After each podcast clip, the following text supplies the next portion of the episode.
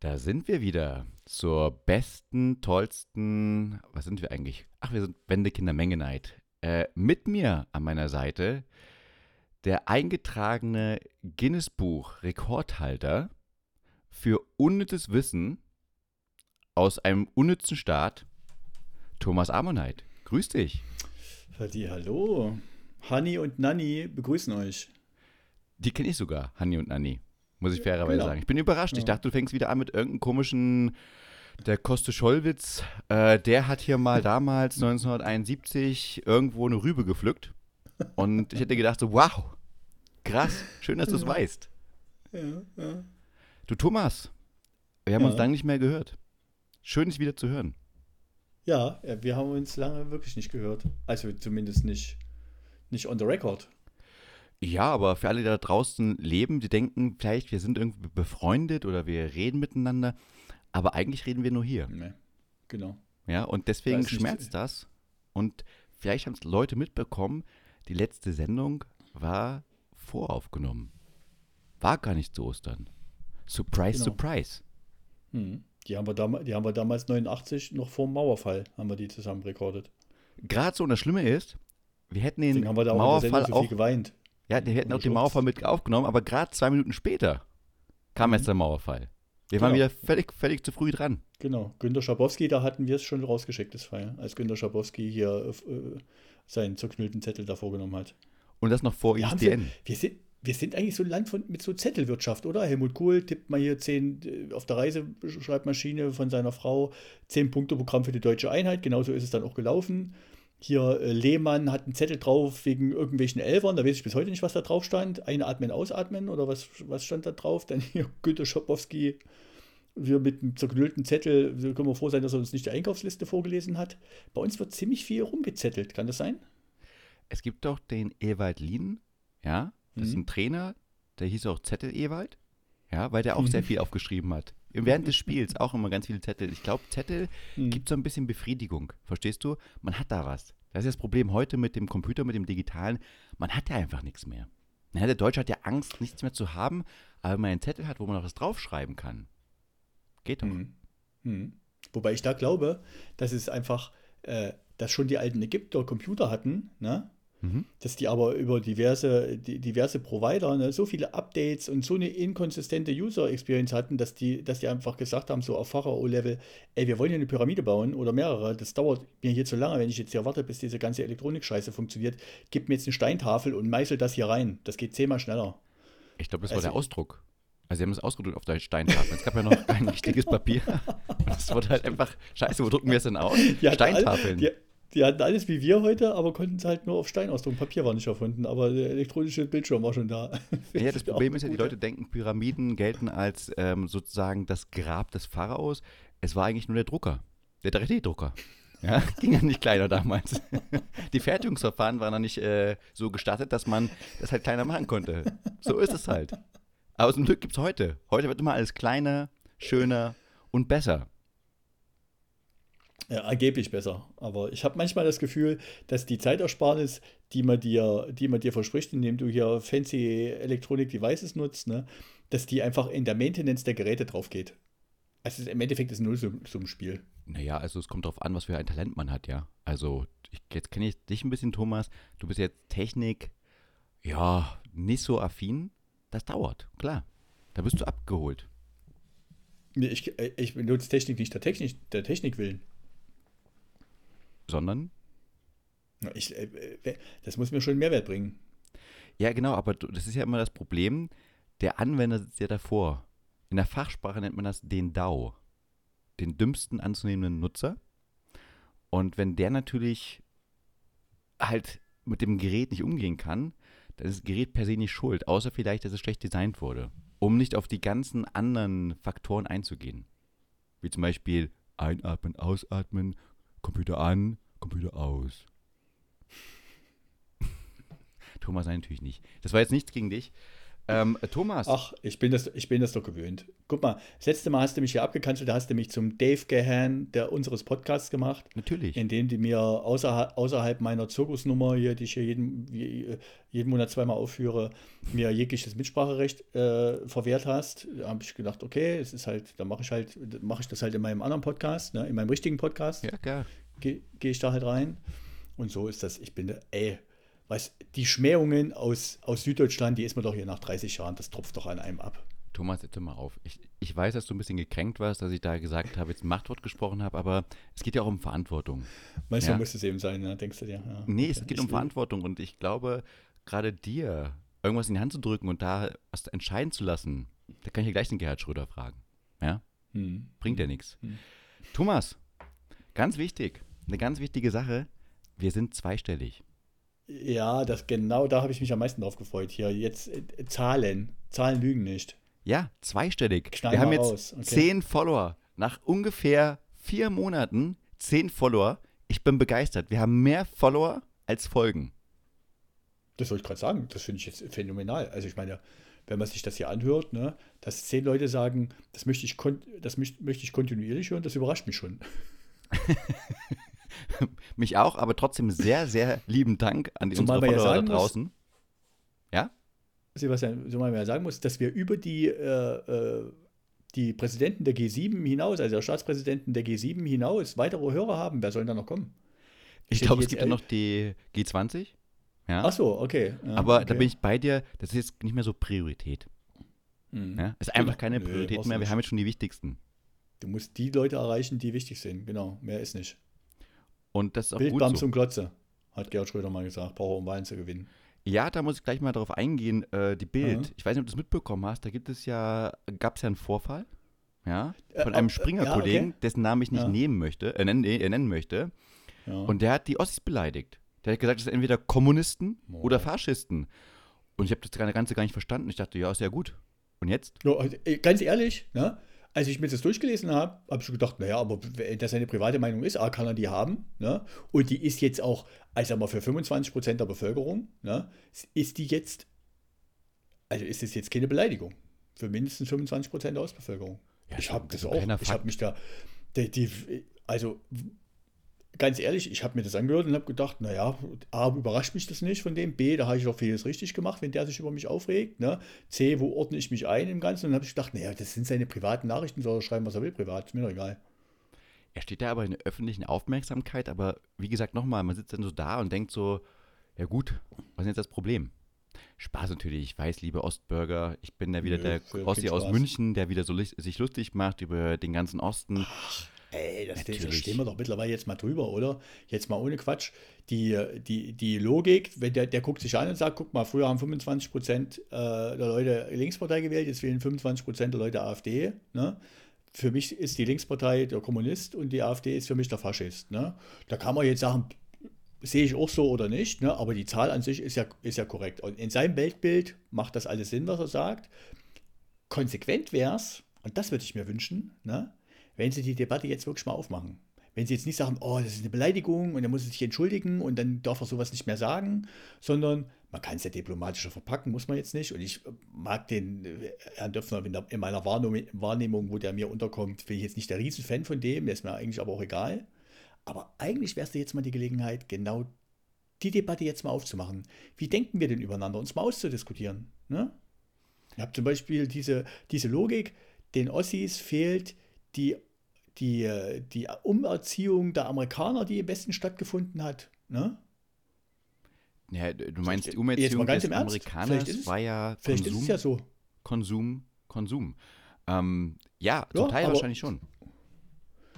Das muss man ja jetzt nicht, man muss ja nicht sagen, dass das richtig ist, aber die, das, das, was die Bundesrepublik West ähm, präsentiert hat, wurde natürlich massiv von den Alliierten beeinflusst. Ich würde jetzt das nicht nur auf die Amerikaner, sondern auch, auch auch auf die Briten mit, mit übertragen. Bei den Franzosen weiß ich es nicht ganz so, welchen, weil die ja selber auch mit, mit Kriegsfolgen stärker zu kämpfen hatten als die anderen. Die haben sich vielleicht am Wiederaufbau da vielleicht anders beteiligt. Und generell, ich sage immer, im Endeffekt ist es, ist doch die, die Bundesrepublik, wie sie jetzt existiert, ist, die best, ist das beste Deutschland, was wir hier hatten. Definitiv. Also ich, nochmal, ich glaube, dass äh, die Amerikaner weniger Einfluss darauf hatten. Ich glaube, dass die 60er einen größeren Einfluss darauf hatten, also die ganze 60er-Bewegung, dass dann, also gab es ja auch in Amerika die 60er-Bewegung, aber auch hier in Deutschland, die dann gesagt haben, wir müssen mit den alten Strukturen brechen. Ja, wir müssen mal dagegen sein, weil es wurde ja auch nichts gemacht. Im Westen darf man ja auch nicht vergessen, da äh, waren die Nazis nicht irgendwie jetzt großartig entnazifiziert. Ja, es gab den Nürnberger Prozess und es wurden einige ho äh, hochrangige Nazis da abgeführt, aber es gab auch viele im System immer noch verankerte kleine Nazis, ja, die einfach weitermachen durften. Und ich glaube, da gab es diese große Spaltung mit der Generation, die danach kam und sagte, jetzt wollen wir keine Volksmusik hören, jetzt wollen wir keine Alpenfilme hören. Wir möchten jetzt mal sagen, Alter, ihr blöden Punkt, Punkt, Punkt, Punkt, wir müssen jetzt mal aufräumen mit der ganzen Sache. Und diese ganze Geschichte gab es ja nicht. Bei der DDR war es ja ganz charmant gemacht. Man hat ja gesagt, gut, wir sind jetzt alle Kommunisten. Das heißt, es gibt keine Nazis mehr. Und natürlich gab es immer noch Nazis darunter, also aus der äh, NS-Zeit. Aber man hat einfach gesagt, so gibt's nicht mehr. Jetzt machen wir einfach was Schönes. Hier ist das Hakenkreuz, mein Lieber. Da schlagen wir mal ein bisschen kurz ab. Und jetzt machen wir äh, einen Hammer und einen Sichel rein. Und dann sind wir dabei wieder. Mhm. Ja, und der Nazi, Fackel, der Alte hat gesagt. Diesmal von links nach rechts. Ja, ja gut, dann, also wenn jetzt die Flagge rot ist, rot mag ich ja immer. Aber halt Hammer und Sichel, geil, läuft ja. Und dann bin ich wieder dabei. Und ich meine, dieses ganze ähm, Spitzesystem und so weiter, dass er auch seine Fuße getragen, nicht nur im, nicht im KGB oder im Vorläufer des KGB, sondern ja auch schon da, was die SS und was der, die Staatssicherheit da alles schön reingebracht hat, ja. Ich meine, Staatssicherheit, SS ist ja, hm, kürzt sich auch gemeinsam ab. Ähm, naja, naja, was man, was man vielleicht da auch nochmal sehen muss, ist, welcher Lage ist denn so eine Gesellschaft in ihren, in ihren äh, wie sie angelegt ist, ne, in der Lage, sich selber, sich, sich selber zu verbessern oder zu verändern. Und genau das äh, sehe ich eben in diesen diktatorischen äh, angelegten Gesellschaftsformen. Und da ist die Diktatur des Proletariats genauso wie die Diktatur des, des, des Einführers. Die sind ja ja gleich. Ne? Die sind ja nicht in der Lage, bestimmte ähm, Prozesse aufzunehmen, wie jetzt, was weiß ich, die 68er in der Bundesrepublik das geschafft haben, eine Debatte reinzutragen oder wie eine Opposition in der parlamentarischen Demokratie zwar nicht entscheiden kann im Endeffekt, sie kann aber die Themen setzen. Und sie kann die Themen aus der Gesellschaft aufnehmen oder repräsentieren und sie ins Parlament tragen. Das sind ja alles Sachen, die kannst du in einer, in einer Diktatur funktioniert das nicht. Und deswegen ist das so ein System, was, was zunehmend repressiv agieren muss, weil wahrscheinlich äh, eine eh immer vorhandene Veränderung in der Gesellschaft zunehmend von der, von der Diktatur nicht mehr repräsentiert wird. Ja, du sagst das ja ganz charmant und sagst, das kann es ja so nicht geben. Das ist so nicht gewollt. Also eine Diktatur möchte keinen ja, ja, mündigen ja, Bürger ja haben. Gewollt. Genau. Hm. Möchte keinen mündigen Bürger haben, die möchten keinen Widerstand haben, der soll ja sofort erschlagen werden. Es soll ja uniform alles gleich bleiben. Und als großer Anker der Diktatur gilt natürlich dann die Bildung. Das heißt, Bildung hm. erschafft er immer ähm, diese, diese Resonanz, dass äh, intelligente, eigenständige Menschen kommen ja dagegen und hinterfragen Geschichten. Und das soll schon im Keim erstickt werden. Deswegen sage ich ja immer noch mit Schmunzeln, als ich deine Geschichte mit deiner Mama gehört habe, aber auch, ich kenne es aus meinem Bekanntenkreis genauso, dass es natürlich dann ähm, eine gewisse Denkvorrichtung gab. Ja, Denkvorrichtung heißt, dass man nicht so viel hinterfragt hat, dass der höchste Widerstand war, sich am Rüger Strand hinzulegen, nackt. Ja, das war dann so der Widerstand der Masse, um sich da zu differenzieren. Und ich glaube, das ist dann auch ein großer Kulturschock, weil Freiheit heißt ja auch zu sehen, okay, es gibt viele Auswahlmöglichkeiten, man muss über die Auswahlmöglichkeiten nachdenken, weil es gibt auch die Freiheit, dass, dass man dich verarscht, dass man das Falsche kauft und so weiter und so fort. Und das macht Angst, ja. Freiheit, Option macht ja erstmal Angst, wenn man nicht gewöhnt ist, dass es so viele Entscheidungen gibt. Und deswegen gab es ja diesen, finde ich ganz schön, was du gesagt hast mit Helmut Kohl, diesen Zehn-Punkte-Plan, aber ich glaube, auf diesen Zehn-Punkte-Plan stand nicht drauf, dass wir, oh, da gibt es ja eigentlich eine Bevölkerungsgruppe, die gar nicht weiß, wie man in Freiheit lebt, die gar nicht weiß, was es heißt, selber sich einen Kita-Platz zu suchen. Ja? Die einen Integrationskurs braucht. Die, genau. Und ganz ehrlich, man hätte das wirklich, das wäre eine Sache, die ich im Nachgang, wenn man zurückreisen könnte, anregen würde. Ne? Als Thomas Ammonite? Naja, was weiß ich, als jemand, der gehört wird, nicht als Thomas Ammonite, mir hört mhm. keiner zu. Ne? Aber äh, einfach eine Integra einen Integrationskurs einzufordern, so wie man den für, ich sage mal, Beitritt ist nichts weiter als eine Form von Flucht. Was anderes ist das nicht, das ist ja auch eine Bewegung in dem Sinne. Es ist halt nur ein Schritt und man bringt, und man bringt noch ein bisschen Land mit. Ne? Aber eigentlich sind wir deswegen muss ich mal lachen, wir sind, wenn da Leute sich so drüber aufregen, wir sind den Leuten, die hier einwandern, viel ähnlicher als denen, die hier seit 1950 äh, Bestandteil der Bundesrepublik West sind. Das ist einfach so. Und ich finde das auch nicht schlimm, im Gegenteil. Ich sehe da eine riesen Chance drin für uns, die wir aber damit vertun, indem wir immer gucken, dass wir hier als, als Ossis ne, immer denken, naja, wir sind doch auch Deutsche, wir sind auch, ja, das spricht euch doch keiner aber, wir sind halt anders und in dem Moment haben wir eine Chance, aber wir hätten einen Integrationskurs gebraucht. Unsere Eltern hätten in den Integrationskurs gehen müssen. Definitiv. Vermögensaufbau, äh, ähm, Umgang mit Ämtern, freie Schulbildung, freie Schulwahl, äh, Debatte, freie Wahl, äh, Entscheidungsfreiheit, wie du das sagst. Bin ich völlig bei dir. Musste man machen. Ähm, ich glaube, das war auch das, ist auch der Grund unseres Podcastes, dass ähm, wir als Generation dann eigentlich gescheitert sind, so ein bisschen. Ich sage jetzt nicht gescheitert als Generation selber, aber dass wir mit unseren Eltern grundsätzlich nichts mehr anfangen konnten. Auch da übertreibe ich jetzt ein bisschen, mhm. weil die mit mhm. der neuen Welt nicht klarkamen oder sie auch nicht mhm. verstanden haben. Und wir mhm. selbst natürlich auch keinen Anschluss hatten an den jetzt Westleuten, an den neuen, äh, also an den alten Bundesländern sozusagen und auch reinkamen und überfordert waren, weil unsere Eltern, was ja der normale Vorteil sein sollte als Generation, die sollten uns was weiterbringen und uns vorbereitet darauf haben, konnten sie aber gar nicht, weil es nicht ging.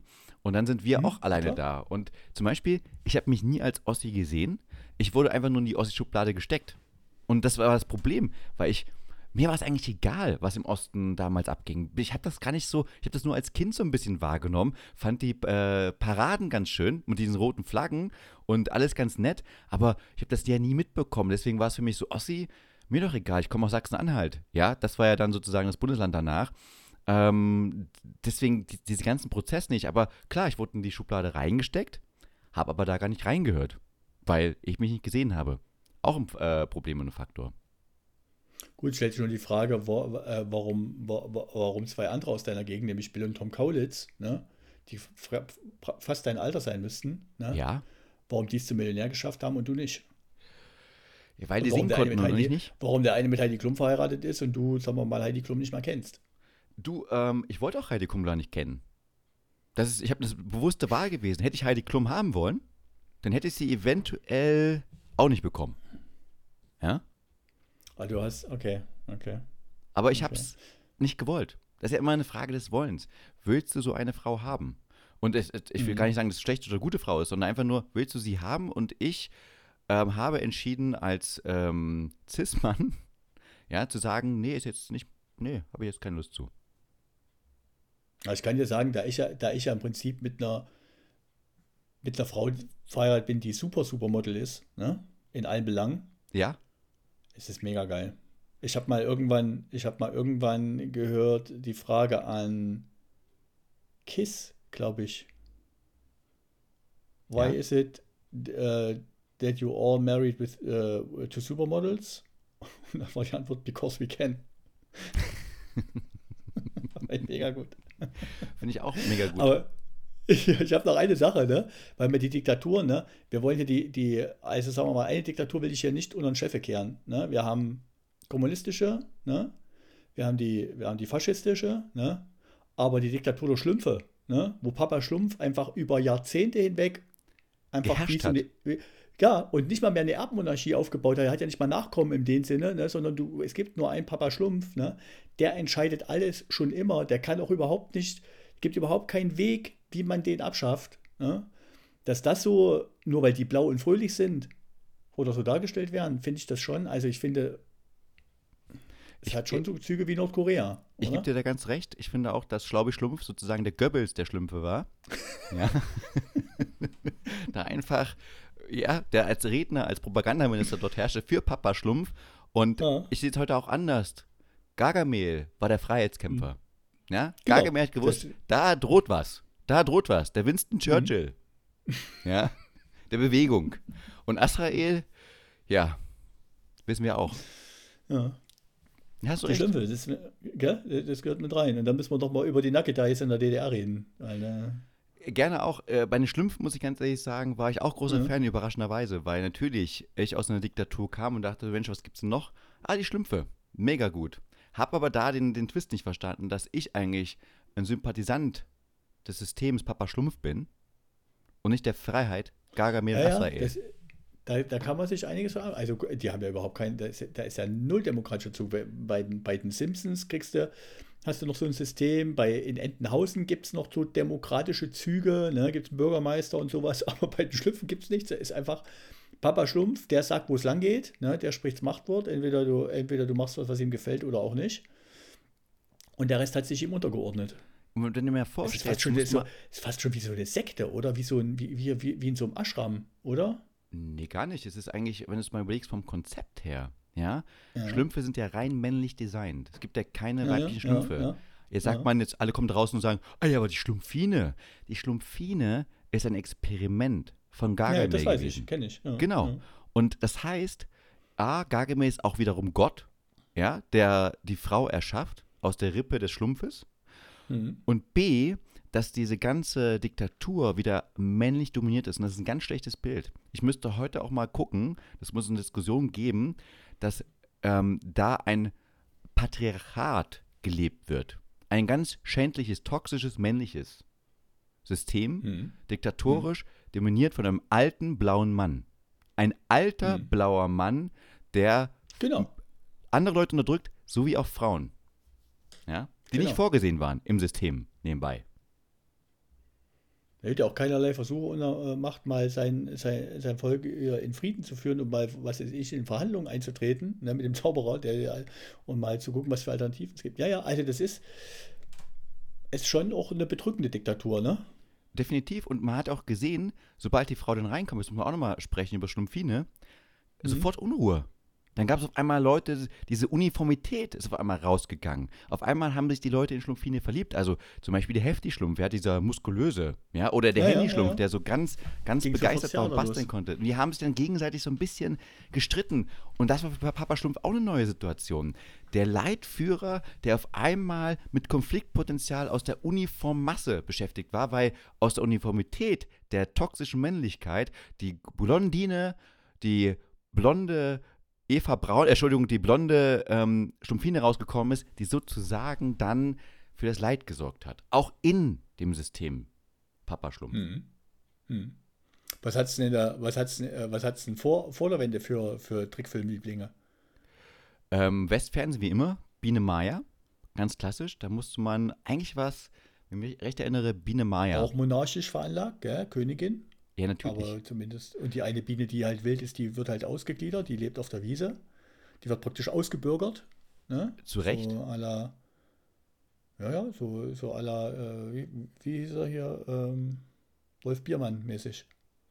Ich finde, da, da haben sie auch einen Fehler gemacht bei Biene Maya. Äh, die haben da nicht so ein bisschen die Realität wiedergespiegelt. Weißt du, wie ähm, mit Männchen Ach, umgegangen wird im Bienenstaat? Mit den männlichen Bienen? Wa- Mhm. mit dem Drohnen. Nee. ne? Pass auf, die Drohne wird geboren, ja, Mhm. im Bienenstaat. Und die ist ja da, um die Königin später ein bisschen zu beglücken. So, und die Drohne kriegt eigentlich, hat ein richtig geiles Leben, wird geboren und muss nicht arbeiten. Es gibt ja die Arbeiterbienen, ja, die machen das Ganze. Und die Arbeiterbienen sind ja alle weiblich, also alle Bienen sind weiblich, außer halt die Drohnen, die männlichen. Und die müssen nichts tun. Die sitzen also den ganzen Tag da und ja, kriegen ihr Honig zugeliefert, können da schön ein bisschen rumleben, ihr ganzes Essen, faulenzen rum und so weiter, bis sie dann geschlechtsreif werden. Und dann geht's los, die Eier zu bestäuben. Ja? Und wenn das erledigt ist, was passiert dann, lieber Thomas? Dann sterben sie. Nee, dann werden sie rausgeschmissen. werden sie rausgeschmissen und dann sterben sie. Weil sie kriegen kein Essen mehr, weil sie wissen nicht, wie man mit Essen umgeht.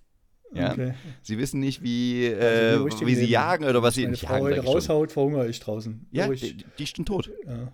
Das Ja. war's. Und das ist so ganz interessant, Thomas, weil ich weiß nicht, ob du es wusstest. Ich weiß, es trifft mal ein bisschen ab von den Trickfilmen weg. Ich liebe ja Dokumentation. Ja, und Dokumentation auch über die Tierwelt. Und ich finde es immer super interessant, Gedankenexperimente aus der Tierwelt zu machen. Ich gebe dir mal ein Beispiel dafür. Weißt du, wie sich der Lachs paart? Nee, weiß ich nicht. Ich bin auch nicht so der Reportagen-Fan, aber erklär mal.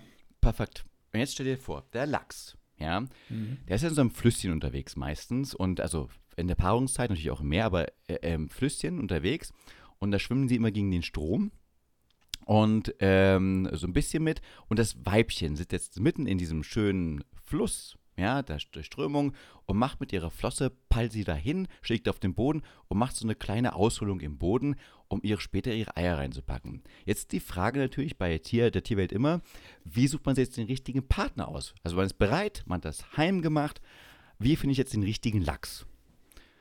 Was passiert? Das, der männliche Lachs kommt dann sozusagen neben dem Weibchen und präsentiert sein Kinn. Ja? Da geht es dann bei diesem Kinn um die Größe und Form des Kinnes keine Vergleiche nötig. Und äh, der macht dann immer, dieser Lachs macht dann dieses, bewegt diesen Unterkiefer, dieses Kinn immer. Nja, nja, nja, nja, nja, nja, nja, nja. nja. Das hörst du natürlich nicht, weil es unter Wasser ist, aber er präsentiert es so. Und dann sagt sie, nö, weiter bitte. Und dann hat man es auch in der Reportage gesehen, gab es dann so zwei, drei Männchen, die darum gebuhlt haben.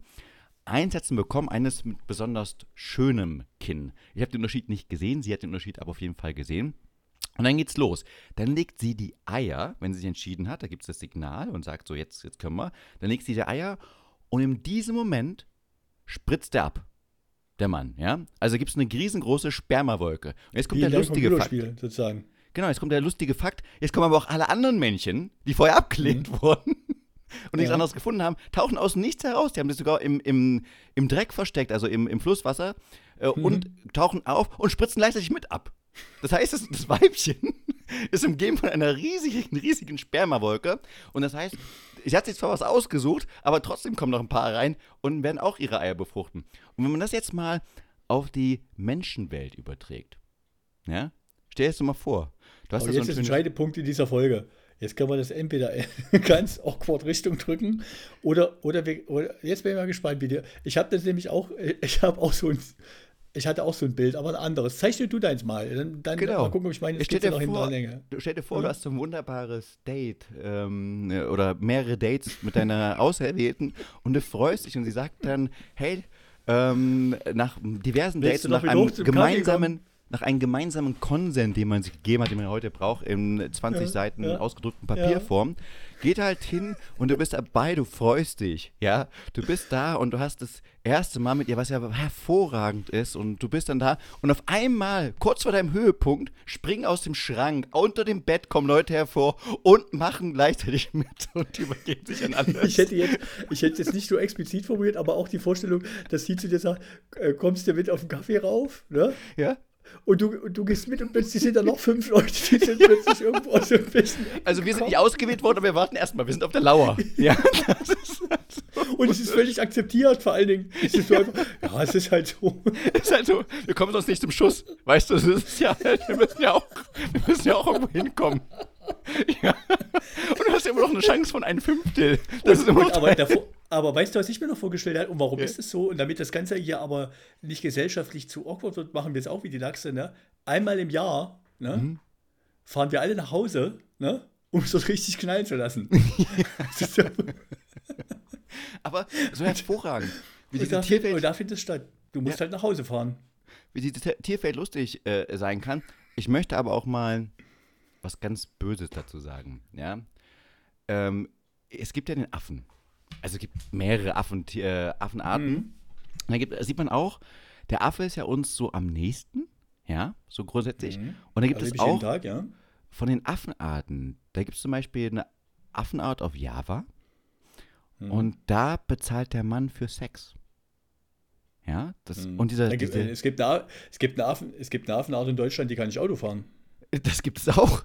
Aber wir reden jetzt mal über die Affenart von Mhm. Java, die ist nämlich kleiner von der Population Mhm. her als die Affen, die Mhm. kein Auto fahren können. Ist zum Beispiel Mhm. eine sehr große Spezies, verteilt auf der ganzen Welt. Und diese Affenart aus Java, wie, Thomas, jetzt Frage an dich. Die bezahlt mit Sex und zwar mit Fell sauber machen. Also wenn der Mann ran möchte, das Männchen, Mhm. dann muss es Mhm. erstmal das Fell reinigen von der Frau. Mhm. Und die so, okay. Länge Mhm. bestimmt natürlich die Anzahl der Währung, also wie viel es wert ist. Und wie wird jetzt diese Währung ausgemacht, Thomas? Das habe ich jetzt nicht verstanden. Die Länge bestimmt die so, Währung. das heißt, die Länge ist die zeitliche Währung Länge sozusagen. oder die Länge des, die Haarlänge des Fells. Nee, nee, die Länge der, Entschuldigung, deshalb falsch gesagt, genau, die Länge des, der Fellreinigung ist die Währung. also die Zeit, Je länger du hast. Ja, desto mehr ja, ist es genau wert. Ja. Und wie wird jetzt der Wert bestimmt? Wie wird, wie wird, wie, wie Na, wird wie, also stell dir vor, du bist jetzt die Affenfrau und sagst, ja, du kannst es mit mir machen, aber ich möchte dafür eine Bezahlung, nämlich die Fellreinigung. Aber was ist jetzt so, sagst du jetzt, naja, also äh, für ein Dings jetzt fünf Minuten und für das jetzt Ach zehn so, Minuten. äh, äh, ja? ach so äh, wa- was für eine Zeiteinheit entspricht denn ja, dem Gegenwert? Genau. Okay. Was, was weiß ich, eine Stunde? Nee, nee, nee, nee. Ich meine, wie wird es ausgerechnet? Also, wie sagt eine Frau, also ich nehme mal an, der Durchschnittswert wäre acht äh, ja, Minuten. mal, erklär's mal zu Ende, vielleicht kommt dann so ein Aha-Effekt. Genau, der Durchschnittswert wäre acht Minuten, aber wie wird es jetzt rausgefunden, dass man manchmal 16 Minuten verlangt, manchmal vier Minuten verlangt? Bei mir zu Hause geht das mit Hausarbeit. Dann kommst du aber selten ran. Äh, was ich sagen wollte ist, mein lieber Affe, mach Ich das bin so. schnell fertig. Was? Mit Staubsaugen. Ja, ich, Ich bin ich schnell gerade fertig mit sagen. Staubsaugen. Aber das ist ganz anders geregelt. Das ist nämlich ein kapitalistisches System. Und zwar, die Weibchen schauen erstmal nach, wie ist denn der Koeffizient? Also wie viele Männchen gibt es im Stamm? Wie viele Weibchen? Je weniger Weibchen es gibt in Korrelation, also stell dir vor, zehn Männer Hm. und zwei Frauen, dann ist natürlich eine hohe Nachfrage. Ja? Hm. Das heißt, dann wird nach 20 Minuten gefragt, Verreinigung. Ist es umgekehrt, es gibt zwei Männchen und acht Weibchen, dann sind es nur noch drei Minuten. Ja, also sehr kapitalistisch. Ach so. Hm, hm, hm. Interessant. Okay. Es gibt also, eine, Gesa es gibt also eine, eine Gesamtverteilung und die wird, äh, je nachdem, wie die Population ist, wird die unterschiedlich und äh, unterschiedlich aufgeteilt.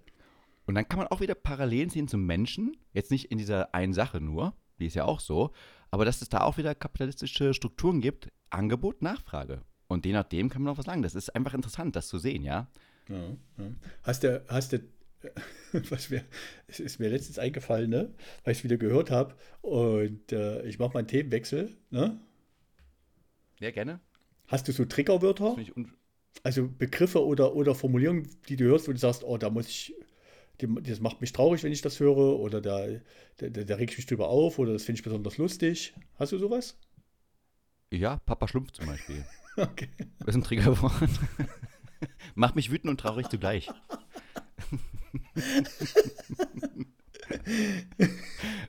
Wobei doch ein, ein, gemeinsam, ein, geme ein guter gemeinsamer Kollege von uns, ne, den wir beide mal kennengelernt haben, ne, Ja. hatte schon eine gewisse Ähnlichkeit mit dem Schlumpf, oder? Sehr, Gell? Oder? sehr, muss ich sagen. Ich war immer, ich war immer genötigt, eben so einen blauen Stift zu nehmen und ihn ein bisschen anzumalen. Ja, schreibt uns, wenn ihr auch einen Schlumpf in eurer, eurer Nähe habt. Ja, weißt du, wo mir das aufgefallen war? Das wollte ich wirklich mal wissen, ob das, wenn Leute über ihr Geburtsjahr sagen, ich bin Baujahr 76, also denke ich mal, wer- das klingt total, es klingt so ungelenk und ich finde das so, weißt du wie, oder äh, für Kondom Lümmeltüte. Das sind so Begriffe, wo ich so denke, meine Güte, für, für Kraftstoff Sprit, die Spritpreise, wenn das sogar in der Tagesschau verwendet wird, dann denke ich immer, meine Güte, ey, kann man das nicht mal ein bisschen präziser sagen? Gibt es wahrscheinlich auch Wörter, die sind so unpräzise, die ich benutze, ne, dass ich andere offen kann, aber ich merke das richtig, wie, wie, wie, mich, das äh, äh, wie mich das triggert. Was mich, Ja, mich triggert das ja auch. Also gerade dieses, dieses Baujahr 76 triggert mich, weil das finde ich viel zu alt. Ja, da bin ich schon offended. ja, ja, aber das, ich kenne das, naja, wobei, ja, stimmt schon, ist schon eher so meine Generation, die das benutzt. Ich finde das, finde das eine ganz unschöne Formulierung. Und wo ich, weißt, es gibt ein Wort, wo ich seit, ich habe heute mit jemandem gesprochen und festgestellt, es gibt seit fast 20 Jahren das Wort. Ne? Immer wenn Ja. ich das höre, und ich höre es nicht so oft, aber muss ich anfangen zu lachen. Wie Homer Simpson muss ich anfangen zu lachen. Das Wort Schadbär. Schadbär. Ja, Edmund Stoiber mit, mit seinem Schadbär. Das ist die Kategorie. Ich weiß. Der Schadbär. Schad- Der Schaden immer- ausführt, der meine Bär. Frau, findet das, meine Frau findet das sehr amüsant. Dass, äh, die macht das nicht inflationär, ne? aber wenn du bei mir regelmäßig abstellen, wenn da das Wort Schadbär, und war jetzt jetzt wieder hier, dass wir hier Problembären und Schadbär, ne? ich muss da einfach lachen. Das ist so ein doofes Wort. Ja. Das ist wirklich ein doofes Wort, aber ich finde es nicht witzig. Aber bei mir, ich bin sehr, ich bin ja fairerweise auch ein bisschen trivialer als du. Das heißt, ähm, äh, bei mir Ach, findest du, das ist lustige Humor, wenn ich mich drüber, wenn ich mich über. äh, Ja, natürlich. Das, ist, Okay. das erwartet ein bisschen Intelligenz. Du musst den Stoiber können, du musst den, du musst dich da reindenken und so Nee, weiter. du nicht, ich bin da ein sehr einfacher Bei mir Charakter. ist das. Bei mir kommt zum Beispiel einfach das Wort Penis. Da kann ich auch immer wieder drüber lachen, ja. Also da, da bin ich dabei. Und äh, ein sehr guter Freund von Ja. mir, und ich habe es wirklich auf die Ja. Spitze getrieben. Ja. Wir haben dann fast überall Penis dran gemacht und dann zum Beispiel auch Zahnpasta-Penis. Ja. Und das haben wir, das, das ist so, das triggert mich. Da kann ich immer wieder sehr schön schmunzeln drüber. Weiß auch nicht warum. Thomas, wieso lachst du denn auf einmal so? Naja, weil das, weil das schon, in dem Kontext, wo du das erzählst, ist das schon irgendwie lustig, ne? Ja. Ist immer wirklich Genauso wie, genauso wie das erotische Killwort Nummer 1. Das erotischste Killwort, nee, da, nee das, das killendste, nee, das die Erotik am meisten killendste Wort, ne? Das erotische Killwort, Video. eine andere Formulierung gibt es da nicht. Schluss jetzt, merkt euch das. Ja. Erotisches Killwort Nummer 1 ist untenrum. Machen es mal untenrum frei. Oder wie früher der Waschlappen für oben und der Waschlappen für unten rum. Waschlappen für unten. Das ist das, Gell? das, ist Untenrum. das Killwort. Das ist aber auch der, das der, Tod, der Tod für den Waschlappen gewesen. Wasch, ja, der schon- Tod für den Waschlappen war der ja, Waschen, Waschlappen für und wo du noch so reingreifen konntest, diese, diese, diese Waschlappen. Ja, die auch, ja. Und hattet ihr, hattet ihr zu Hause so eine, meine Eltern haben das irgendwann gehabt, ähm, wie so eine Badbordüre und da war, da war ein Magnet dran und dann hast du die, wenn du Seife hattest, hast du da so ein Metallteil reingedrückt in die Seife und da konntest du die mit an den Magneten dranhängen. Da hing sozusagen das Ja. Seifenstück, ne? Das war natürlich als Kind, habe ich da mal super gerne, habe ich immer U-Boot, die Seife als U-Boot genommen und das war meine Basis. Ne? Aber das habe ich Genau. nach der Wende auch nie wieder gesehen, dieses überzeugende Konzept. Stattdessen habe ich 85.000 Varianten von Betty Barclays oder nee, nicht Betty Barclay, wie hießen die, diese, diese Handtuch- und Seifenspenderhersteller für öffentliche Toiletten. Wie viele unterschiedliche Scheißsysteme es da gibt, wie oft ich schon in meinem Leben in, in irgendeinem ö- öffentlichen Baderaum stand und krampfhaft versucht habe, die Seife aus irgendwie her hervorzuzaubern oder, oder ein, ein Handtuch zu bekommen oder die Hände zu trocknen. Das ist auch eine Erfahrung. Das hätte ich mir 89 Thomas. träumen lassen, ja. Thomas, da muss ich mal kurz einhaken. Ähm, was ich auch nicht träumen lassen konnte, 89 war Toiletten. Toiletten gibt es ja auch in unglaublicher Varianten und äh, Variantenreichtum. Und jetzt habe ich äh, wieder gelernt, bei Toiletten gibt es ja auch eine Pack-Rate. Ja, Ja. oh ja, jetzt muss ich kurz nachdenken. Jetzt kann ich mir vorstellen, was es ist. Hm, hm. Genau, das heißt, Mhm. wie viel Kilo Mhm. wenn mit einem Spülgang erledigt. Und das finde ich fantastisch. Das ist so, das ist für mich Ingenieurskunst. Ja, Ingenieurskunst, dass du etwas baust und machst und sagst, so meine lieben Ingenieure, wir wollen heute eine Packrate von drei Kilo schaffen mit einem Stuhlgang. Ja, Ja, wegzuspülen. ja. Und das, dieses, dieses Ziel zu machen, dann das reinzubauen, fantastisch. Dich da, dich da mit einer technischen Eleganz da ranzuwagen und zu sagen, da ist man, da ist man sich jetzt auch verpflichtet als Ingenieur, Genau. dass man auch diese untenrum Themen angeht. Definitiv. Und ich muss sagen, es kommt für alle ist überraschend. Deutschland ist da weit hinterher. Sehr weit hinterher. Also wir denken ja immer, wir sind super Ingenieure und wir haben in vielen Themen sind wir voraus. Das stimmt auch, sind wir auch. Aber was Toiletten angeht, sind die Asiaten sehr, sehr weit vorne. Du musst dir vorstellen, ich weiß nicht, ob du schon mal in Thailand warst oder in Japan, Thomas? Äh, ja und nein. Und hast du wahrscheinlich mal so ein, dieses, dieses moderne Klo gesehen, oder? Dieses moderne Klo, äh, wo man sich draufsetzt, das ist schon mal gewärmt. Ja, da ist nicht so, ähm, das ist kalt, sondern wirklich gewärmt, so dass man denkt, da saß jemand vorher drauf, Äh, obwohl du eigentlich niemanden draufgelassen hast.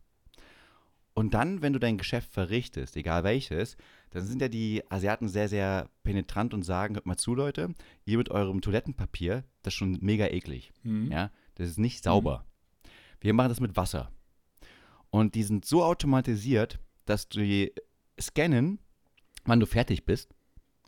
Und dann, zack, reinigen sie genau die äh, Problemzone mit Wasser, sodass du sauber bist. Und da muss ich sagen, großen Hut ab vor dem Ingenieur. Denn ich muss mir, ich kann mir das gar nicht vorstellen, wie er das designt hat, dass es da eine Vorrichtung gibt, die scannt, wo die Problemzone sich befindet. Und egal, wie dich auch umsetzt, dass immer genau getroffen wird. Ja? Und ich stelle mir das wirklich vor, wie derjenige dann sozusagen nach Hause kommt zum, zu seiner Frau und sagt: Schatz, heute haben wir einen Durchbruch gemacht. Ich kann aus jeder Position, die man sich auf um den Klo vorstellen kann, treffe ich immer das Arschloch. Ganz genau. Ja? Das muss ein großer Durchbruch für ihn gewesen sein, aber glaube ich ein Kackpitch. ja. weil ich muss überlegen, geil, ich treffe immer einen Schwarze. Ich treffe immer einen Schwarze. Ja, äh, das, äh, Das ist eigentlich Ingenieurskunst, das nenne ich Liebe zum, zum Design. Ja, und Ernsthaftigkeit halt. Das ist halt halt, wenn du dich von dem, wenn du dich da so reindenkst, dass du sagst, ich mache das hier, ich mache das hier sehr, sehr ernsthaft. Das ist meine Aufgabe und der widme ich mich. Ja, definitiv. Ja. Und das ist, das ist Leidenschaft auch. Da musst du dich reinfuchsen. Auf, jeden, da musst du auch mal aushalten können. auf jeden Fall. Ich stelle mir auch die Testprobanden immer vor, ja, wie sie es testen mussten. Und dann eins nach dem anderen, hm, es gibt doch diese Form, ah ja, dann gibt es auch noch diese Form, ja? Weil es ja nicht alles gleich. Mhm. Mhm. Stimmt. Jetzt ist es schwer für dich, eine Überleitung zu finden, oder? Ja, Thomas, na du ja, wolltest wieder irgendwas Schönes anfangen und jetzt ist es da. ist, ja, das Thema an sich, Viel, jetzt, eigentlich bist du geneigt, du wirst gerne noch mehr darüber sprechen, aber du bist jetzt da und sagst so, ah, können wir jetzt über Nee, der- Arschloch, der- Kacke der- und so weiter. Wir haben schon Bremsspuren gemacht, da haben wir schon Leute getriggert, da sind wir wieder bei den Trigger, jetzt kannst du wieder die Überleitung finden. Trigger? Ja. Trigger? Hm? der ist durch. Triggerworte? Wir- Äh, Nee, ich fange jetzt mal an. Pass auf, Trigger. Ich bin bei dir. Trigger, auch für untenrum nochmal. Wann hast du, äh, wann ist sofort alles tot? Ich finde, der sächsische Dialekt ist ein Trigger an sich. Ja, für alles. Da kannst du jedes Wort nutzen. Aber Trigger, was mich triggert, negativ triggert, ist zum Beispiel, ich gucke eine Serie. Ähm, keine besondere Serie, aber das ist bei den modernen Rote amerikanischen Rosen? Serien vor allem so. Rote Was? Rosen. Rote Rosen auch unter anderem, genau. Ja, okay. Und, und ich gucke da eine Serie, die heißt Ted Lasso auf Apple Plus. So, ganz nett anzuschauen, nichts Besonderes, nichts Überdimensionales. Und äh, der Ted Lasso ist ein Amerikaner in dieser Folge, in dieser Serie, der nach London geht und ein Team gründet. Und äh, seine Familie ist aber immer noch in Kansas, in den USA. Und ab und zu kommt ihn der Sohn besuchen. Ich glaube, der ist neun Jahre alt. Lass mich lügen, vielleicht auch zehn, aber neun bis zehn. So, der kommt dann rüber und dann äh, verbringen die tolle Zeit und dann äh, muss Ted Lasso natürlich ihn wieder zurückschicken in die USA zu seiner Mutter. Und ähm, da stehen sie am Airport und am Flughafen und die Stewardess guckt den äh, Sohn ganz traurig an und sagt, oh, bist jetzt traurig, dass du Papa verlassen musst? Dann guckt er die Stewardess an und sagt, ja, schon, aber ich bin auch nicht glücklich darüber, in die politische Situ- Situation meines Landes zurückzukehren. okay. Und das triggert mich massiv. Ja, dieses, dieses, diese Botschaft dort sehr, sehr unbewusst reinzubringen, ja, sodass man nicht das Gefühl hat, man kriegt es in die Fresse reingeschlagen. Ja, das ist dieses, dieses Ding, ja, die Kinder. Ich kann, kannst du mal deinen Sohn angucken, ob der genauso politisch äh, begabt ist und politisch das Ganze sagt, aber dass so Botschaften einfach überall reingewürzt werden, aus einem unnatürlichen Kontext, einfach um dir in die rein, in die Fresse reinzugeben. Das triggert mich zum Beispiel sehr, dass ich da gucke und denke, ach Gott, ernsthaft jetzt? Ernsthaft jetzt? Geht's dir ähnlich oder sagst du, mir doch alles egal? Äh, Ich kann da nur sagen, mein Sohn, ne? Also ich, ich mag Ja. das auch. Ich denke an eine Figur, die ich phänomenal finde. Ähm, klar, als Familienvater, der, der einen stressigen Arbeitstag hat und einen stressigen Alltag, äh, liebe ich Entspannung am Fernseher und ich schaue mit meiner Frau gerne Modern Family. Ja, sehr schön. Und ich finde die Rolle des, dieses Mannys, die, die, die, dieses kolumbianischen Jungen, der mit einer, der mit einer Erwachsenen, der, der den Charakter, wer sich das ausgedacht hat, den Charakter so darzustellen, dass er nicht überzogen, nicht unsympathisch wirkt, aber in einer Reife auftritt und dadurch Witze macht. Der letzte war wieder, äh, wie, was liest du, der alte Mann und das Meer? Und äh, er wird gefragt, wie ist das Buch? Und er antwortet, äh, gut, weil Hemingway zur Sache kommt. Das finde ich phänomenal. Das ist, ein- finde ich super cool. Und ich merke aber auch, ne, mein eigener Sohn, ne, f- verblüfft, verblüfft mich auch jetzt schon so oft. Zum Beispiel hat er letzte Woche aus der Kalten heraus, ne, hat er mir etwas, etwas dargestellt, was ich seit 25 Jahren kenne und mir nie aufgefallen ist, nämlich, dass Homer Simpson im, im Atomkraftwerk im Sektor 7G arbeitet. Und dass das der Sektor ist, der bei Tschernobyl in die Luft geflogen ist. Das habe ich vorher nie, das habe ich vorher nie realisiert. Also nochmal, dein Sohn hat die Verbindung Ja, mein Sohn, konnte die, mein. Sohn konnte mir die Verbindung aus der Kalten heraus, wir haben das geguckt, ne? Und wer hatte mich irgendwann mal gefragt, wann das losging. Und ich weiß nicht, wo der die, äh, da hat sich mal eine Zeit lang, hat ihn dieses Tschernobyl-Ding äh, auf eine kindliche Art äh, schon interessiert. Ne? Und da hat meine Frau mit ihm auch immer mal so, ich glaube, die haben mal Reportagen dazu geguckt oder sich Sachen im Internet dazu angeguckt. Und das ist aber schon Ewigkeiten her wieder. Und jetzt vor zwei Tagen oder so, der hat ja diesen Zusammenhang hergestellt, dass der, dass der, dass der Simpson-Vater ja im Sektor 7G arbeitet und dass das der Sektor ist, der bei Tschernobyl in die Luft geflogen ist. Das ist mir noch nie aufgefallen. Also, also würdest du damit sagen, dass Homer Simpson für Tschernobyl verantwortlich ist. Nö, aber dass man ihn mit, schon mit Absicht da reingesetzt hat. Und ich finde solche, äh, äh, solche Sachen, ne, vielleicht fallen die mir gar nicht so oft auf, aber ich finde, ich finde Anleihen von, wenn, wenn, ähm, ja, wenn Tom Selleck als äh, älterer Liebhaber in einer Sitcom mitspielt und dort einen Zahnarzt spielt und im Gespräch mit seiner Freundin sagt, Zahnarzt bin ich nur geworden, äh, weil meine Eltern das wollten. Ich wollte eigentlich immer Privatdetektiv werden. Können mich drüber totlachen. Das ist, für mich, das ist für mich die größte Form von Humor, die es gibt. Triggert mich extrem. Ähm, ich finde, wie gesagt, auch wenn das Kinder machen, manchmal so überraschen und verblüffen, das ist super. Und ich glaube, das ist auch äh, eines der schönsten Erlebnisse als Eltern, die man haben kann. Oder auch drumherum, die mit Kindern arbeiten und so weiter. Ich finde halt bloß, wie bei Manny, bei Manny ist es ja ein kompletter Charakter, der ist so aufgebaut von Anfang ja. an. Ja, dass er älter, reifer und viel intelligenter mhm. und die Umgebung auch anders wahrnimmt als andere Kinder. Es ist ja auch, gibt mehrere Episoden, wo er sich auch nicht wohlfühlt mit seinen Klassenkameraden mhm. und so weiter.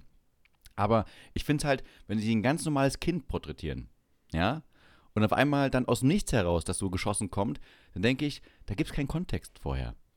Weißt du, das ist einfach nur eine, eine Botschaft des, der Botschaftswillen. Nicht, das das ist Volksstaat, meinst du? Nicht die Geschichte voranzutreiben. Ja. Ja. Genau. Nicht die Geschichte voranzutreiben, nicht in den Kontext setzen, sondern einfach nur, ich war jetzt mal hier so ein Drehbuchschreiber und ich möchte meine politische Meinung äh, vertreten. Und die mag richtig sein und mag, mag, auch gut sein, aber das ist, passt, es kommt aus der Hüfte geschossen und völlig falsch und deplatziert vor. Und das triggert mich, sowas. Schlechtes Schreiben. Nicht die Botschaft selber, sondern dieses schlechte Schreiben, dieses immer permanente in die Fresse rein. Nervt mich. Sehr Ach, dich hat das negativ getriggert. Was? Natürlich hat mich das negativ. Was war ja nicht lustig. Es war ja wirklich so eine ernsthafte Sache. Ach, ich dachte, du hast das als, ich dachte, System. du konntest das in dem, in dem Kontext, dass, dass das ein Kind sagt, ne? Das, das habe ich jetzt missinterpretiert. Ich, ich kenne ja die Serie nicht, ne? Ich hätte jetzt, äh, ich hätte jetzt gedacht, du hast dir den, du fandst das lustig, weil das, weil das Kindliche mit der ernsthaften Botschaft eine, eine, eine, einen lustigen, also einen humorvollen Moment erzeugt. Okay. Das wäre bei Manny der Fall gewesen. Ja. Das war ein gutes Beispiel, was du gegeben hast. Bei ihm halt nicht. Er kam ja aus der Kalten heraus. Der war ja eigentlich eher, das ist ja ein Scheidungskind auch, also sprich ja, die ja, äh, drum und dran. Und dann ging es eher um diesen Abschied und dann kommt er einfach nur noch als Nebensatz, ja, äh, weil das politische System in meinem Land nicht so schön ist. Und dann denkst du, das würde kein, kein Neunjähriger so rausbrüllen. Ja, also dann, dann ist es natürlich schon ein bisschen albern. Ich dachte, das ist jetzt so ein subtiler Humor, das, nee, das, das ist kein Money, der vorher schon immer mit solchen subtilen Sachen aufgefallen ja. ist. Man sagt so, haha, lustig, lustig, lustig. Außerdem wäre es auch nicht lustig gewesen, so im Großen und Ganzen. Hätte es anders machen müssen. Wie halt, Hemingway kommt sofort zur Sache. Ist halt mega geil. Ja, ist wirklich lustig, weil ja. Hemingway zur Sache kommt. Ja, Aber das ist, gutes, das ist gutes Schreiben. Ja, ich finde Modern Family allgemein eine sehr angenehme äh, Sitcom. Auch sehr, sehr gut geschrieben, über viele, viele Staffeln hinweg. Äh, da, da ist, das sieht man, gut geschrieben. Ted Lasso, auch eine Comedy-Serie im selben Bereich, schlecht geschrieben. Mhm. Siehst du, deswegen gucke ich mir nur die an, weil ich in meinem Leben nicht so viel Zeit habe wie du, gucke ich mir nur die guten an. Was soll das jetzt schon wieder heißen? Als ob ich hier viel Zeit hätte. Ey, ja, ich muss ja hart schuften und den ganzen Tag arbeiten. Ja, aber du wirst dafür bezahlt. Ich schufte den ganzen Tag und krieg nichts dafür. Ich fahre hier meinen Sohn zum ja, Fußballtraining ja und schreibe mich da mit irgendwelchen Fußballmuttis rum, die mich da auf persönlicher Ebene gleich am Wochenende mal, mal auseinandernehmen wollten, weil ich vergessen habe, da eine bestimmte Zusage zu machen. Ja, ist natürlich gleich, wenn die hier im, äh, im Ligalosen äh, acht, Jahr, acht Jahre, äh, also acht Jahre Kinder Fußball bist, da, da ist natürlich hier, da, da ist Champions League äh, Motivation angesagt hier bei uns. Aber das ist ein anderes Thema und dafür kriegst du ja kein Geld. Nee, warte kurz. Warte kurz, warte kurz. Das ist ein sehr interessantes Thema. Ich will es nicht eröffnen, weil es ist ein sehr großes Thema, was mit dir immer eh Ja, Vereinsmeierei habe ich mir auch schon auf unsere Liste geschrieben. Auch Vereinsmeierei, ja. aber grundsätzlich auch das Thema, ähm, du wirst Vater. Ja und ich bin kein Vater, du bist der Vater. Und dann diese Abstrusität, dass sich dein Leben ändert. Nicht jetzt das Ändern, dass du jetzt ein Kind hast und deine keine Freizeit mehr hast und so weiter. Das, darauf will ich gar nicht hinausgehen, sondern wie dieser Mikrokosmos Kind deine Umgebung ändert. Nämlich, dass du auf einmal mit anderen Leuten zusammen sein musst, die völlig komisch sind, du weißt schon. Diese Helikoptereltern und in diesen, diesen Vereinen sie treffen musst und dann immer diese verschiedenen WhatsApp-Gruppen existieren, wo du auf einmal mit Menschen zu tun hast, mit denen du normalerweise nichts zu tun hast. Hier ist immer bei Freunden, die dann mit den anderen Eltern reden, das ist immer so eine ganz komische Eigendynamik. Dann entsteht auf einmal etwas völlig anderes, so eine Welt in der Welt und die finde ich sehr, sehr interessant und gleichzeitig auch sehr abschreckend. Ja. Weißt, weißt, ja, da muss ich mir mal ein paar Gedanken zu machen, um jetzt nicht in den Modus zu verfallen, wo ich entweder aus äh, Schutz heraus sage, ach naja, so schlimm ist es nicht, oder, oder das so zuspitze, weil ich gerade einen, einen, anstrengenden Tag hatte. Und ganz ehrlich, ne? Ich gehöre nicht zu den Leuten, die, die sagen, äh, du musst Kinder haben oder du musst keine Kinder haben, damit du ein schönes oder ein schlechtes oder wie auch immer geartetes Leben hast. Ne? Das ist einfach, einfach das. Äh, das das ist so ein Punkt. Ich, ich war überrascht, oder ich bin überrascht, ist auch so ein Triggerwort zum Beispiel, ähm, hier ist euer, hier ist wieder euer Mama-Podcast oder da, ähm, Oh, äh, ja. Da ist Ronaldo mit seiner Mama zu sehen oder da ist die Mama von Ronaldos Kleinen zu sehen, wo ich immer denke, kann man da nicht, kann man nicht in dem, äh, da wo man sich ernsthaft über solche Themen aus einer gewissen Distanz unterhält, wenn man es schon so macht, ne, kann man da bitte das Wort Mutter nehmen und das nicht als, äh, das nicht so frame, indem man es nicht mehr verwendet, als wäre es was Negatives besetzt oder der Vater, ne? Und kann man gleichzeitig mal aufhören, ähm, Kinderbetreuung mit Frauen gleichzusetzen. Ich lebe in einer völlig gleichberechtigten Beziehung. Das sage ich klipp und klar. Also da müsste, man, müsste mir jemand kommen und müsste mir nachweisen, dass es nicht so ist. Bei uns wird das Danke fair dir, geteilt und es macht, das macht nicht immer Spaß. Ne? Macht nicht immer Spaß. Ich kenne viele, die, ich, das ist Opferbereitschaft, ne? Die, die, und, die, und die bringt man nicht, weil man sagt, ach naja, es ist ja nicht so schlimm, sondern wenn man sagt, es geht halt nicht anders, ne? aber es nervt trotzdem. Und ich kenne viele, die es so machen. Ne? Also das äh, gerade gerade auch hier weiß nicht, ob sich das im, ob man das auf Osten reduzieren kann, aber wir, ich kenne es halt auch nicht anders. Ne? Aber gut.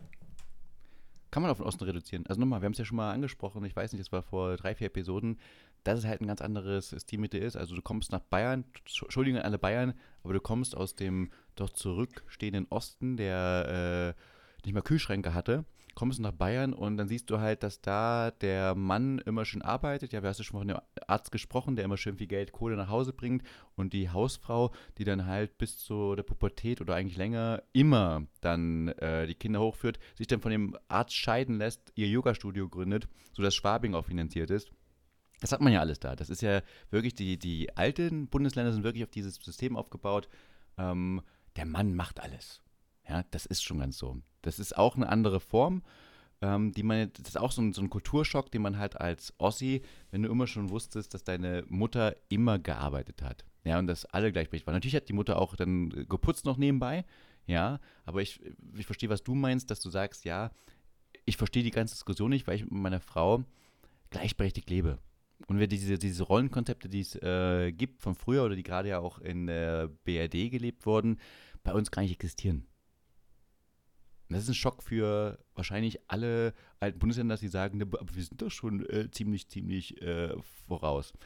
Nee, überhaupt nicht. Auch heute noch nicht. Gerade in Bayern, da ist es heute immer noch so, wo man schmunzen muss und sagen muss, meine Herren, äh, was die sich hier denken, schon lustig. Ja, also Stichwort, du kriegst ein Kind als Frau und dann sagst du als Frau, ich möchte jetzt vielleicht nach einem halben Jahr aus, immer wieder in die Arbeitswelt gehen, ja, und mein Kind in die Kita geben und so weiter. Nebenbei findest du keine Kita-Plätze, aber grundsätzlich, ähm, dass du dann sagst, du was äh, sagen möchtest und dann gleich der Kontrapunkt, Rabenmutter, wie kann das denn sein? Wie kann man sich nicht um seinen Sohn oder seine Tochter kümmern? Alles ganz, ganz, ganz schlimm.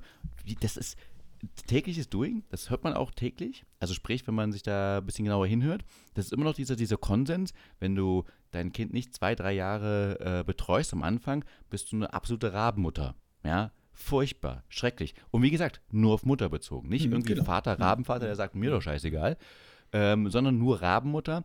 Und das ist dann so, äh, da, alles sehr, sehr fortschrittlich, aber da immer noch meilenweit hinterher. Meilenweit.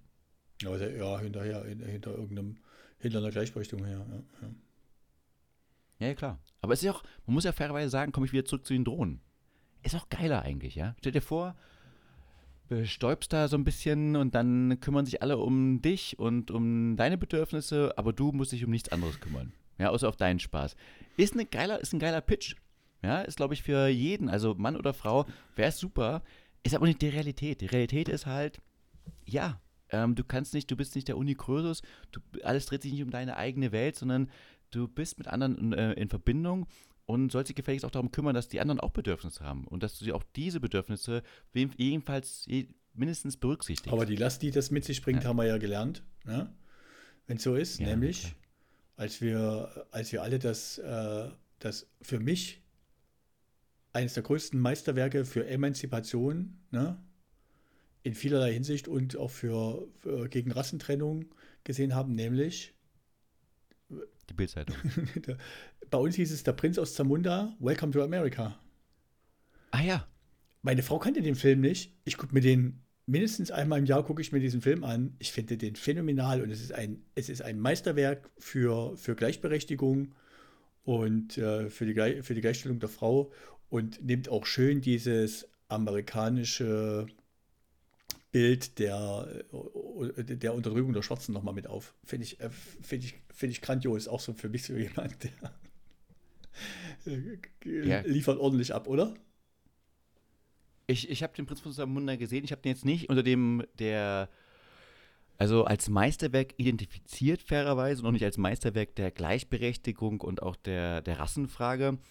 Ähm, weiß ich nicht, da ja, finde ich eine zwölf also, ins Klar. Also ein Beispiel. In dem, in dem, in dem Diner, was, was, der, was dem Vater der angebeteten Frau gehört, ne? die, er, die er gerne zu seiner mhm. Frau machen würde, weil er eine gleichberechtigte, starke Frau suchen will. Ne? Mhm. McDowell hat keine Frau, sondern zieht seine zwei Töchter alleine groß. Ne? Das ist schon mal der, das ist schon mal ein Punkt. Ne? Dann in dem, in dem, in dem Laden ne, arbeitet hinten ein Weißer, der arbeitet an der Salattheke und erzählt ganz stolz, dass er in ein paar Jahren es äh, mit einigen Schritten, äh, Karriereschritten vorne bis an die Kasse schafft und sagt dann, und dann werden ordentlich Mäuse gemacht. Das ist der einzige Weiße, der in dem Laden arbeitet.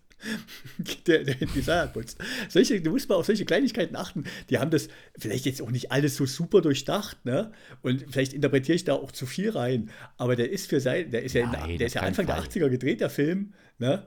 der ist, der, der, der macht es schon richtig.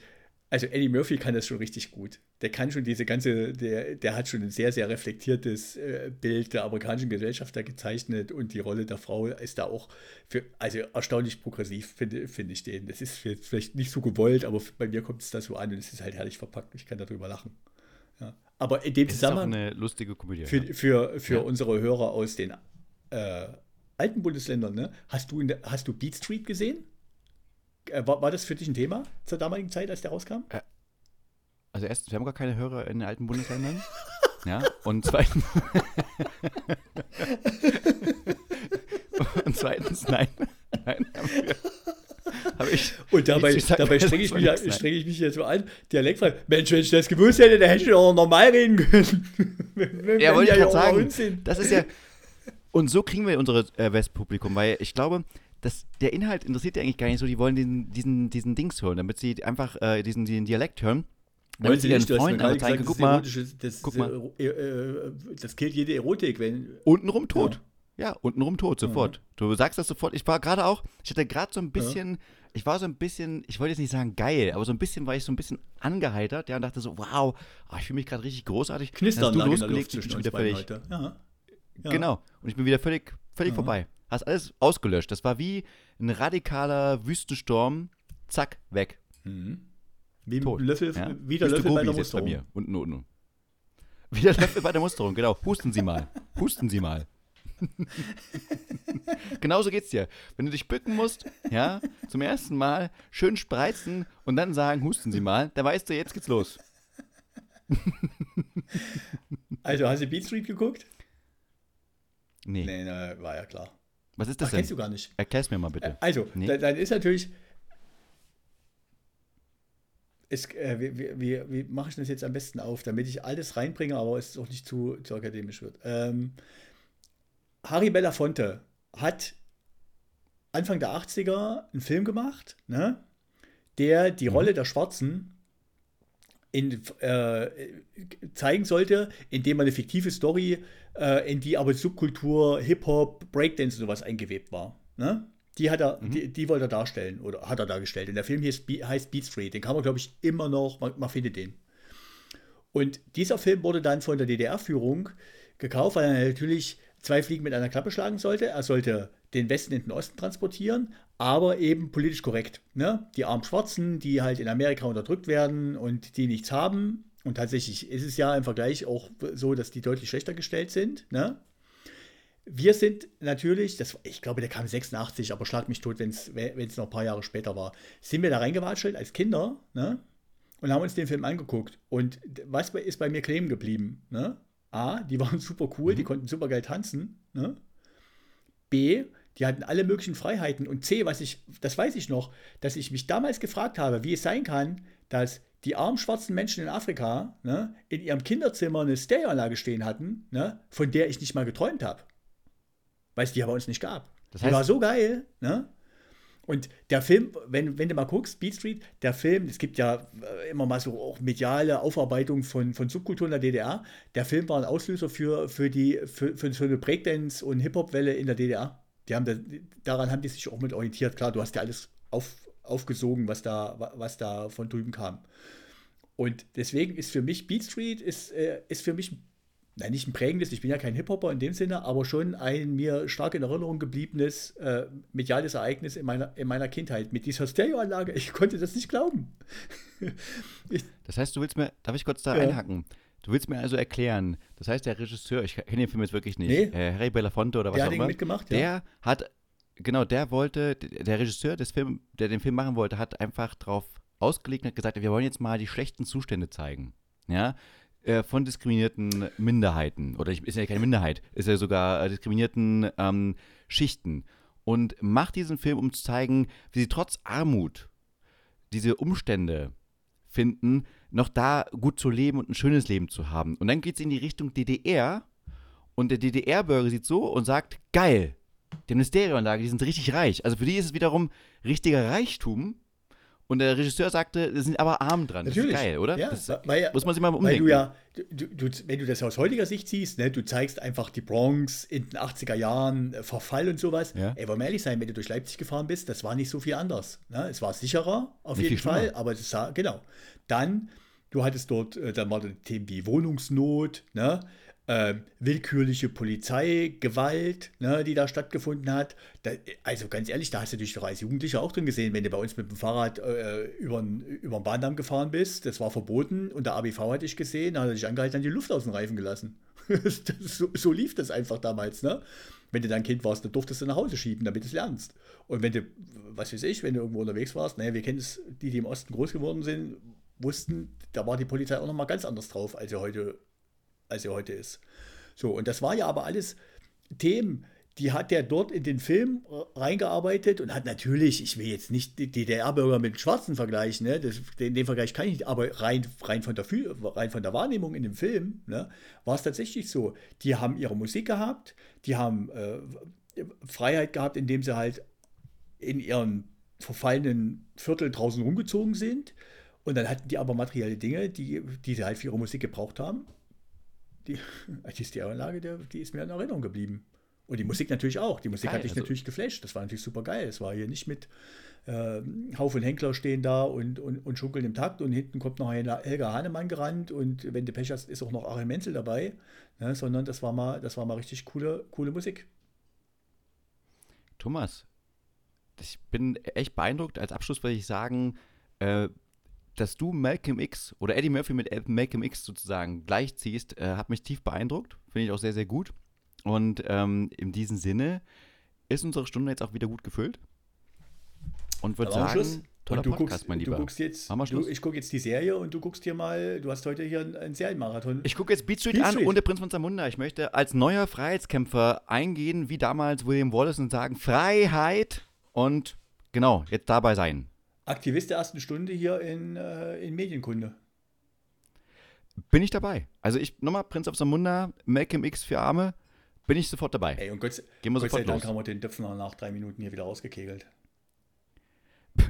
der wäre jetzt stolz auf uns. Das ist der, das Ich ist der dir was, mein. Lieber. Gehe ich fest davon aus. Der hat ja jetzt, Das, das, das, ist der Follower, Zeit. genau.